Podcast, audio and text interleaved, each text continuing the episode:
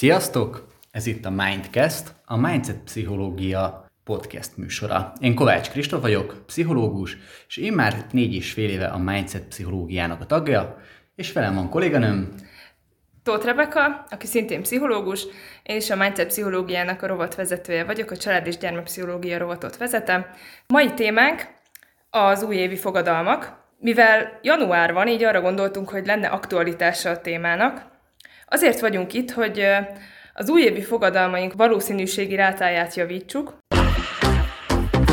Először is mondanánk néhány érdekes tényt a fogadalmakról, Tulajdonképpen mit is csinálunk, amikor fogadalmat teszünk, milyen célokat állítunk fel, hogyan lehet jó célt felállítani, és mit tehetünk azért, hogy kevésbé szegjük meg az újévi fogadalmainkat, mint eddig. Úgyhogy kezdjünk is bele, lássuk azokat a statisztikákat, amik az újévi fogadalmakról már a rendelkezésünkre állnak. A legközkedveltebb fogadalmak a dohányzásról vagy az alkoholfogyasztásáról való leszokásra, fogyásra, sportolásra, azaz egészséggel kapcsolatos dolgokra, pénz spórolására, esetleg új tudás megszerzésére vonatkoznak. Egy átlagos amerikai körülbelül 10 egymás utáni évben ugyanazt a fogadalmat teszi új évkor, ám ezek a statisztikák ebben különböznek, hogy pontosan mikor buknak el, de abban egyetértenek, hogy körülbelül az első héten az újévi fogadalmak egy negyede elbukik, az év végéig kb. 10-20%-a tart ki a fogadalmaknak. Hát mit is tehetünk tulajdonképpen akkor azért, hogy, hogy jobb legyen ez a ráta? Hiszen alapvetően jó dolog volna fogadalmat tenni, az volna a cél, hogy motiváljuk magunkat, mert egy cél kitűzése segít minket és sürget abban, hogy csökkentsük a valós, jelenlegi szelfünk és az ideális szelfünk közötti különbséget, azaz azzá válhassunk, amivé szeretnénk válni. Úgyhogy Kristóf, mint sportpszichológiában jártas szakember, hozzád fordulnék, hogy szerinted mégis hogy tudunk olyan célt felállítani, milyen egy jó cél, amit aztán nem szegünk meg. Szerintem nagyon-nagyon fontos kérdéssel fogunk ma foglalkozni, és mielőtt belevágnánk, még előtte behoznám a nullázási pont fogalmát, amit Limpár Imre szeret használni. Ez azt jelenti, hogy vannak olyan pontok az életünkben, amikor érdemes új célokat állítanunk, amikor lezárul egy nagy projekt, véget ér egy hosszabb kapcsolat, vagy éppen új év kezdődik. Társadalmilag elfogadott nullázási pontok, az a születésnap és az évkezdés, tehát január 1 -e, ezért vagyunk mi is itt, és ezért foglalkozunk ma a célállítással. És igen, én a sporton keresztül, a sportolókkal való célállításon keresztül jutottam el oda, hogy egyéni klienseknél is, nem sportoló klienseknél is kipróbáltam a célállítást, és nagyon-nagyon hasznosnak bizonyult, hiszen a célállításban vannak különböző szempontrendszerek, amelyekre mindjárt kitérünk, és ezek nagyon-nagyon segítőek tudnak lenni annak érdekében, hogy lássuk, hogy merre járunk. Szenekának van az, idézete, hogy céltalan hajónak egyik szél sem jó. Meg kell határozni a céljainkat annak érdekében, hogy a szél segíteni tudjon minket, és mi is haladni tudjunk. Én nagyon szeretem egyébként a SMART célállítási protokollt, ez egy angol betűszóból van, az S-sel kezdődik, ami ugye a specifiket jelöli, ami a konkrétum. Azt gondolom, hogy minden célnak egyértelműnek és pontosnak kell lennie. Minél kevésbé pontos és minél több helyen pontatlan egy cél, annál több lehetőségünk van kifogásokat keresni. Uh-huh. Neki te mit gondolsz erről? Hát tudnál esetleg mondani egy példát, hogy kicsit jobban megértsük? Mondjuk, ha veszünk egy újévi fogadalmat, mondjuk nézzük meg azt, hogy szeretnék lefogyni. Uh-huh. Ugye valaki így ezt kitűzi célként. Ez akkor kellően specifikus, vagy mit gondolsz erről? Lehet olyan, aki számára elég specifikus, de szerintem azért lehet rajta pontosítani. Lehet pontosítani például azt, hogy mikorra szeretnék lefogyni, vagy hogy mennyit szeretnék pontosan lefogyni, tehát hogy lehet, hogy valaki szeretne 10 kilót lefogyni, de mondjuk 5 a reális, úgyhogy meg kell nézni azt is, hogy hol van ennek a realitás mhm. tartománya, uh-huh. mennyi, amit tényleg le tudok fogyni. És mit gondolsz azokról a célokról, amik mondjuk úgy fogalmazódnak meg, úgymond ilyen elkerülő célokként, hogy valamit nem szeretnék. Mondjuk nem szeretnék olyan lenni, mint az apám. Hú, ez egy nagyon, nagyon erős elhatározás. Igen, ilyet sok mindenki elhatároz, többször is akár az életében, de akár a másik szülővel kapcsolatban is. Én alapvetően úgy gondolkodom, hogy a ne, nem szót, tehát a tagadó szavakat, azokat kerüljük, akár a célkitűzéseink, akár a belső beszédünk tekintetében, és felmerült bennem hogy ez egyébként ez a kérdés. Amikor jöttem ma idefelé, akkor pont azon gondolkodtam, hogy egy dohányzástól való leszokást hogyan lehet úgy megfogalmazni, hogy ne legyen benne ilyen elkerülő szó, tehát hogy ne dohányozzak. Hm, oké, de most ha azt határozzuk meg, hogy hány doboz cigit szívjak el, az oké, segít a leszokáshoz vezető úton, de nem biztos, hogy segít elérni a uh-huh. végén a leszokást. Úgyhogy vannak, amelyiknél nehéz, ilyen nem elkerülő módon fogalmazni, vagy a ne és nem szavak kiiktatása nélkül belevenni ezt, de mindenképpen érdemes meghatározni azt egy végső célt, és ha lehet, akkor az oda vezető úton minél kevesebb olyat megfogalmazni, ahol a ne és a nem szót használjuk. Uh-huh. Mondjuk szerintem ezek úgy különbözően is hatnak, amikor mondjuk egy folyamatra utalunk, vagy önmagunk fejlődésére, mondjuk, hogy nem tudom, egészségesebben szeretnék élni, vagy mondjuk azt fogalmazom meg, hogy, hogy igen, szeretnék lefogyni 5 kilót, hogy mondjuk maradjunk ennél a példánál, mert igazából, hogyha mondjuk nem érem el az 5 kilót, akkor abból az, az jön le nekem, hogy gyengé akaratú valaki vagyok, aki, aki még ennyire sem képes, holott végül is lehet, hogy csak arról van szó, hogy nem a megfelelő célt tűzte ki, szóval, hogy talán az is fontos lehet, hogyha magát a, a folyamatot hangsúlyozzuk a magunk hmm. számára, akkor, akkor pozitívabb visszajelzést kapunk így az utazásban, vagy a, igen, a cél felé való útban. Igen, én mindig Jack Kerouacnak az Úton című könyvéhez kötök egy idézetet, mi szerint nem az úti cél, hanem az utazás a lényeg. És egyébként utána néztem most ennek az idézetnek, és nem Jack Kerouactól származik, hanem egy 19. századi amerikai politikustól, filozófustól. Azt pedig ősi indián közmondás. Igen, akár az is lehetne.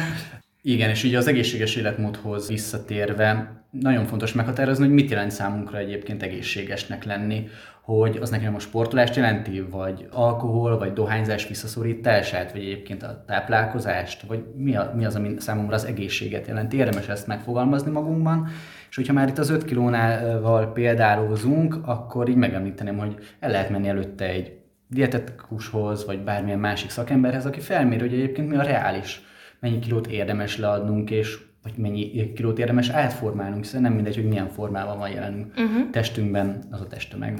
Szerintem így már át is evezhetünk igazából a második betűbre, a smart betűszóból, ami igazából a measurable-nek a megfelelője, ami ugye azt jelenti, hogy egy dolog számszerűsíthető vagy mérhető, azaz a célunkról el tudjuk dönteni, hogy mikor jártunk sikerrel. Mint ahogy mondjuk az 5 kiló esetében ez elég egyértelmű, de az olyan, nem szeretnék olyan lenni, mint apám esetében, ez kicsit kevésbé. Igen, szóval, hogy vannak olyan dolgok, amik, amiket nehéz számszerűsíteni, hogy hogyan is fogjuk meg, hogy hogyan lesz az mérhető. Ilyenkor szoktam azt javasolni, hogy ha nem is teljesen objektív, de legyen egy szubjektív skálánk, egy nullától tízig, vagy egy nullától százig terjedő skála, amit meg tudjuk határozni, hogy most épp itt vagyunk, de mondjuk 86-ra szeretnénk elérni, XY időig, amire majd később kitérünk, hogy ez miért fontos, de hogy meg lehet ilyen skálázással jelölni azt, hogy hogyan is alakulhatnak úgy a céljaink, ahogy mi szeretnénk. Mondjuk, hogyha mondjuk egy nyelvtanulásról van szó, ami viszonylag nehezen mérhető dolog, hogyha nem kint élünk, akkor ezt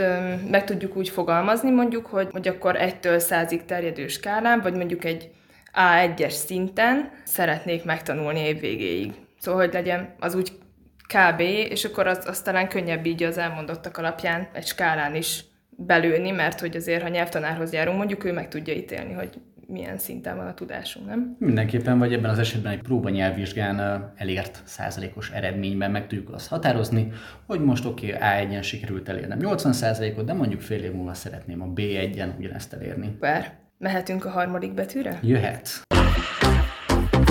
Az A betű, ami az öteineből elérhető, magyarul így fordítják, ennek volna rövidítése, ami azt akarná, hogy a, az cél elérésének az időpontjában minden erőforrás a rendelkezésünkre áll. Hűha, hát ez, ez kicsit bonyolultabbnak hangzik azért így elsőre. Igen, akik kicsit spirituálisabbak, azoknak mondhatjuk úgy is, hogy a csillagoknak együtt kell majd állnia akkor, amikor ezt a célt szeretnénk elérni, tehát fontos, hogy addigra meglegyen minden lelki erőforrásunk ahhoz, hogy el tudjuk érni, akár minden szociális támogatás ott legyen mögöttünk addigra, akár a technikai, technológiai, anyagi feltételek biztosítva legyenek arra, hogy ezt a célt valóban el tudjuk érni. Mondjuk ez, hogyha a sportolást veszük példaként, akkor lehet egy olyan, hogy ne akarjak edzőterembe járni hetente kétszer, hogyha úgy is tudom, hogy mondjuk nincs három vagy négy kilométeres körzetben egy olyan edzőterem, ahova el tudnék menni. Vagy és most ugye egy sincs nyitva. Vagy egy sincs nyitva, igen, történetesen most ez a helyzet. Igen, ilyenkor ki lehet jelölni egy futópályát, ahova szeretnék eljárni, vagy el lehet menni uh-huh. biciklizni, de hogy biciklizni se lehet bicikli nélkül, futni se lehet futócipő nélkül, vagy éppen, hogyha lelki erőforrásokra gondolunk, akkor akaraterő, elköteleződés, kitartás nélkül, vagy akár én hatékonyság nélkül nehezen tudjuk ebbe belevetni magunkat. Uh-huh. A következő betű ugye az R, R, relevant, illeszkedő, azaz, hogy a céljaink azok illeszkedjenek saját magunkhoz, és a szervezetünk vagy a ritmusunk céljaihoz.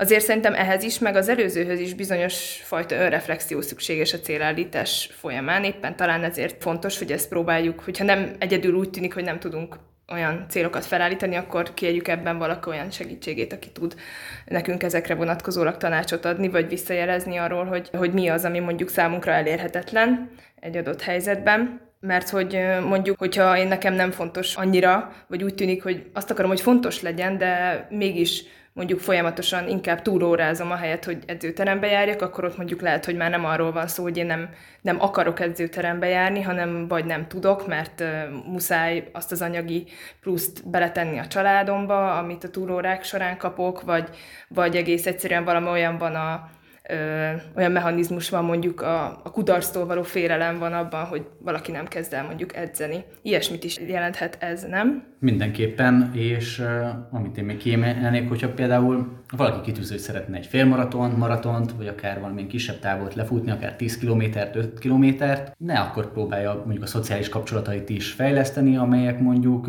éjszakázással járnak, vagy pedig nem tudom, elveszik az időt ezelőtt. Tehát, hogy így meg kell nézni, hogy az aktuális célunk hogyan illeszkedik akár egy nagyobb képbe, akár ahhoz a célhoz, hogyan illeszkednek az alatta lévő, vagy az ilyen még kisebb céljaink.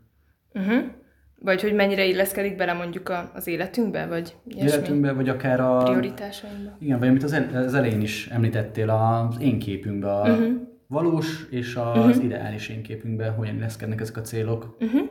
Oké, okay, és hát az utolsó betű az talán az egyik legkönnyebben körülhatárolható, mert hogy a T betű az a time-based, azaz, hogy, hogy időhöz kössük a, a céljainkat. Valószínűleg pont ezért az új év egy ilyen nullázási pont, ahogy te fogalmaztál, hogy, hogy új évkor egyértelmű körülbelül, hogy a következő évre szeretnénk ezt a fogadalmat.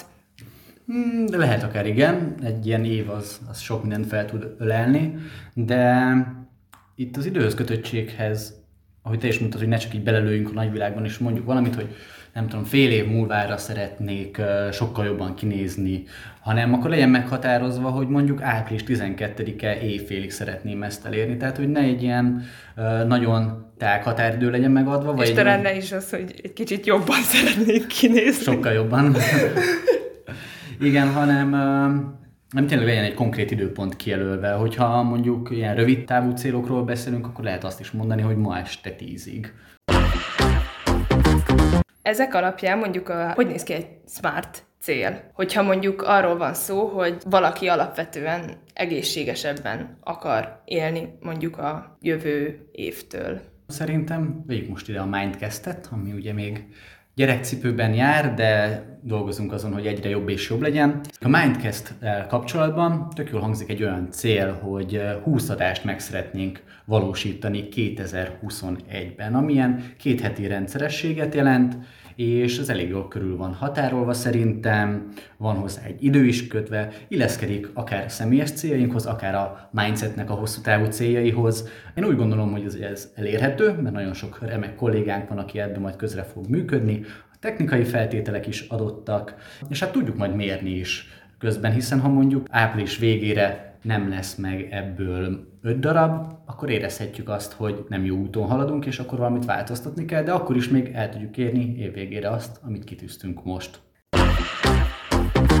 Szerintem egyébként elég sok példát mondtunk arra, hogy így újévi fogadalmak hogyan nézhetnének ki jobban, vagy hogy nézhetnek ki jól. De lehet, hogy a következőekben még inkább konkretizálhatjuk azt is, hogy mondjuk hogyan törekedjünk a cél felé. Magyarán, hogy a célállítás következő szakaszában, mert hogy az oké, okay, hogy felállítottuk a célunkat, de hogyan tudjuk elérni ezt a célt és erre szeretnénk most nektek néhány olyan pszichológiailag megalapozott tippet, trükköt, praktikát mondani, amik segíthetnek titeket ebben. Kezdésként talán kiemelném a hamis remény szindrómát, amit akkor szoktunk használni, amikor a személy irreális elvárásokat támaszt a viselkedés megváltoztatásának valószínűsíthető sebességére, mértékére és következményeire. Ez talán nagyon jól beilleszthető a SMART célállításba, és megmutatja azt, hogy mire is kell figyelnünk. Ez így talán egy rövid összefoglalása a SMART-nak. Én szét szoktam bontani teljesítménycélokat és eredménycélokat.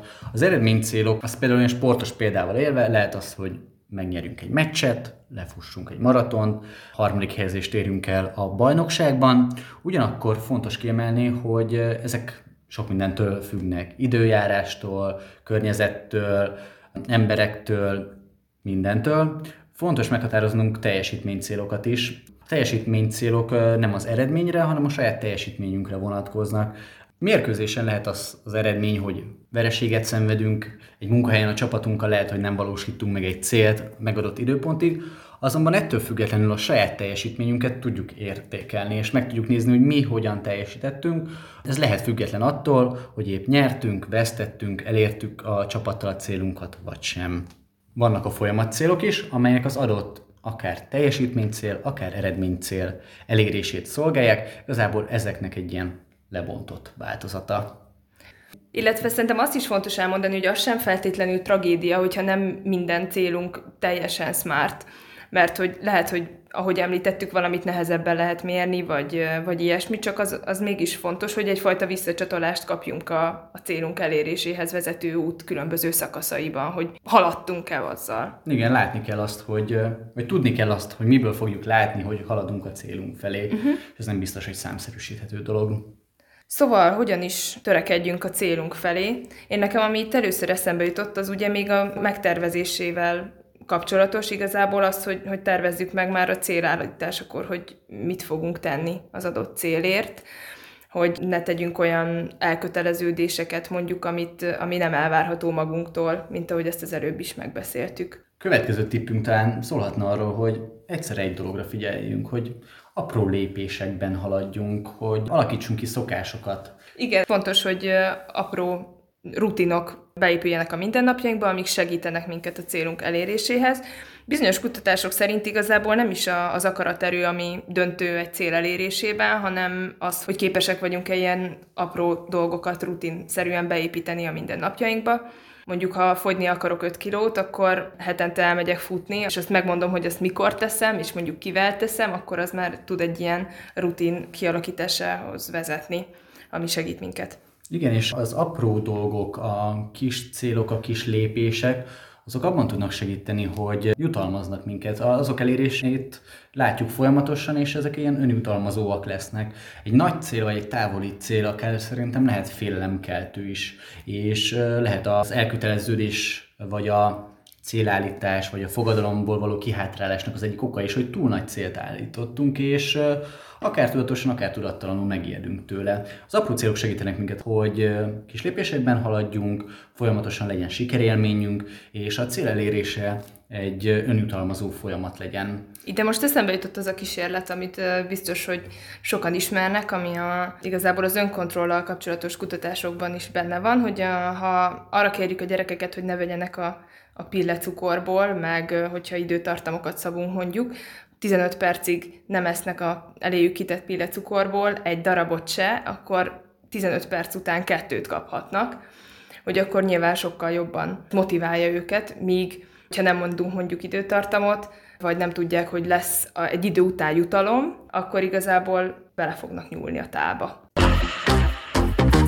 A nagy célok kapcsán még az jutott eszembe, hogy van egy post-olympic blues nevezetű jelenség, ami azt jelenti, hogy a sportolók vagy a sportcsapatok, hogyha elérnek valamilyen nagy célt, vagy elérnek valami nagy teljesítményt, akkor utána megfigyelhető náluk egy ilyen, akár mondhatjuk lagunkadásnak, akár leépülésnek, akár egy forma visszaesésnek, és ez szerintem így kiterjeszthető a hétköznapi emberekre is, hiszen sokszor, ha elérjük az ilyen nagy céljainkat, akkor utána ott csak állunk, és következik egy nullázási pont, és nem biztos, hogy föl vagyunk rá készülve. Ezért, ezért jó, hogyha kis céljaink vannak, mert azokkal folyamatosan tudunk haladni, és hogyha elérjük ezt a nagy célt, akkor arra legyünk felkészülve. Talán erre is utal a Smartból az egyik kis betű, hogy álljon rendelkezésre minden, amikor elérjük a célunkat, legyünk rá felkészülve, testileg, lelkileg, anyagilag mindenhogyan, és legyen tervünk arra is, hogy mit csinálunk azután, hogy elértük ezt a nagy célunkat. Illetve szerintem ide kapcsolható az is, amit korábban mondtál, és végül nem egyeztünk meg, hogy ősi indián közmondása, de én elfogadtam, hogy nem, hogy, hogy igazából a, az út a lényeg, és nem, nem a vége, végén a cél. Mert akinek az egyből az ölébe potjan, az talán nem is tud mit kezdeni vele néhány esetben. Igen, élveznünk kell az utazást, élveznünk kell azt, hogy, hogy teszünk a céljainkért, Célunkhoz való eljutási praktikaként talán azt mondhatjuk még, hogy fontos, hogy megosszuk másokkal a célunkat, vigyük ezt egy közönség elé, számoljunk be másoknak arról, hogy mit szeretnénk, ez igazából minket is motivál arra, hogy valóban elérjük a célunkat, vagy akár ha arról van szó, akkor másokat is be tudunk vonni, és a társas szükségleteink kielégítése is akkor meg tud valósulni. Igen, én azt gondolom, hogy ha célokat magunknak tartjuk meg, akkor sokszor keresünk kibúvókat, kereshetünk kis módosítási dolgokat benne, ugyanakkor, hogyha leírjuk és megbeszéljük ezt egy mentor személlyel, eh, akár baráttal, barátnővel, családtaggal, edzővel, bárkivel, akkor őt nem fogjuk tudni átverni, vagy legalábbis nem olyan könnyen. Vagy... Mint magunkat? Mint magunkat.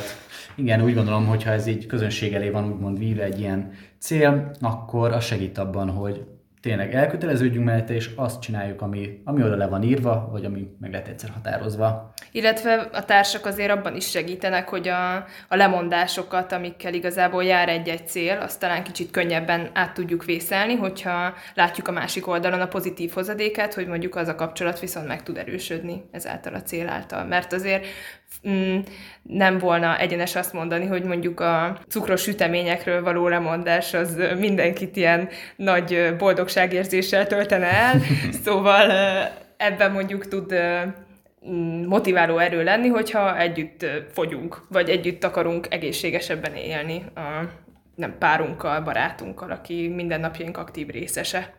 A társas támogatásnak a szerepét még abban látom egyébként, hogy ha vannak megcsúszások a célállítás vagy a cél elérésének az útján, akkor a szociális hálónk, a barátaink, vagy ez a mentor személyünk, akivel megosztottuk a céljainkat, ő ott tud lenni és támogatni tud minket abban, és el tudja mondani azt, hogy egy megcsúszás nem feltétlenül egyenlő egy visszaeséssel. Tehát attól még, hogy valamikor tartunk egy uh, csalónapot, egy cheat hogy eszünk egy hamburgert, attól az még nem azt jelenti, hogy el kell vetni ezeket a céljainkat, és uh, vissza kell abba az állapotba, amiért már olyan sokat tettünk korábban. Azaz igazából az is a tanácsaink közé tartozik, hogy legyünk türelmesek magunkkal céljaink elérésével kapcsolatban, hogy adjunk magunknak időt, esetenként bocsássunk meg magunknak, ha az szükséges. Igen, és még kiemelném azt, hogyha ilyen nehéz helyzet következik, akkor keresünk bizonyítékokat arra, hogy képesek vagyunk rá, hogy elérjük ezt a kitűzött céljunkat. Nézzük meg azokat a belső erőforrásainkat, amelyek azt támasztják alá, hogy mi sokra vagyunk képesek, hogy el tudjuk érni ezt a célt.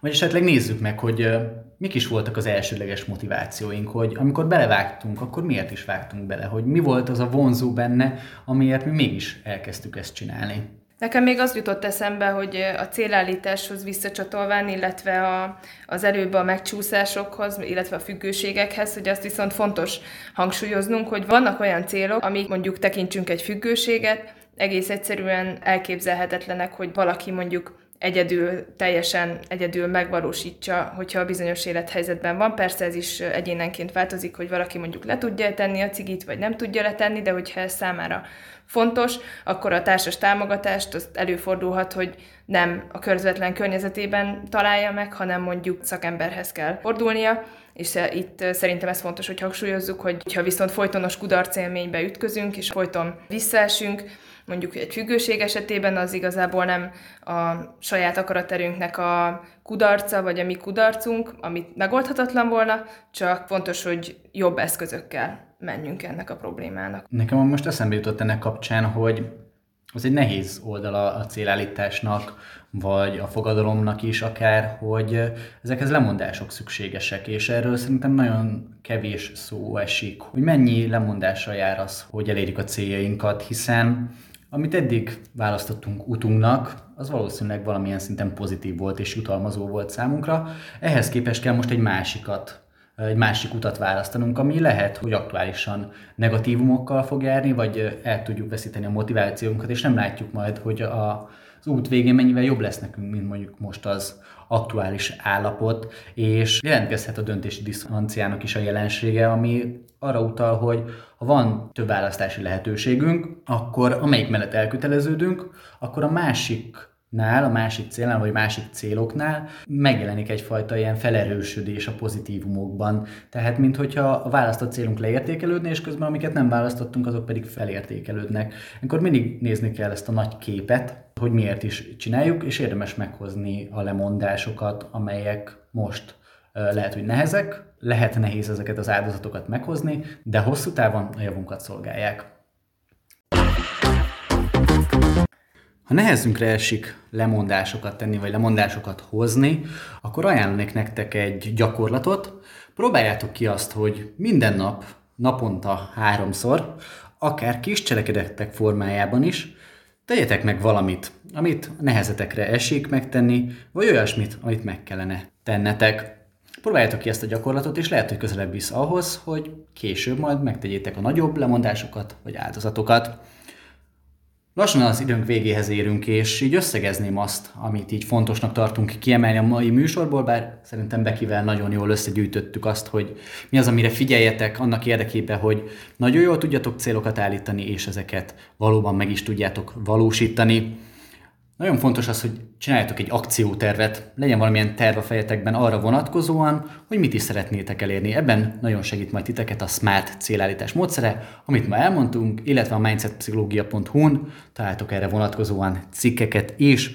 Figyeljetek arra is, hogy a ti célotok legyen, és ne valaki másé. Igen, és egy jó célnak nem kell drasztikusnak lennie, nem kell azonnal megváltoztatnotok az életeteket, vagy akár az egész ország, az egész földrész, vagy az egész világnak az életét, tehát elég kicsi célokkal, apró lépésekkel haladni a céljaitok felé, és amit a végén kiemeltünk, hozzatok lemondásokat, hozzatok áldozatokat annak érdekében, hogy valamilyen új egyensúly előállhasson. Szerintem ez jó végszó volt, úgyhogy köszönjük szépen, hogy velünk tartottatok, Reméljük, hogy hasznosnak találtátok a podcastünket, és kövessetek minket a Spotify-on, megtaláltok még Soundcloud-on, és cikkek formájában is mindsetpszichológia.hu. Sziasztok! Thank you.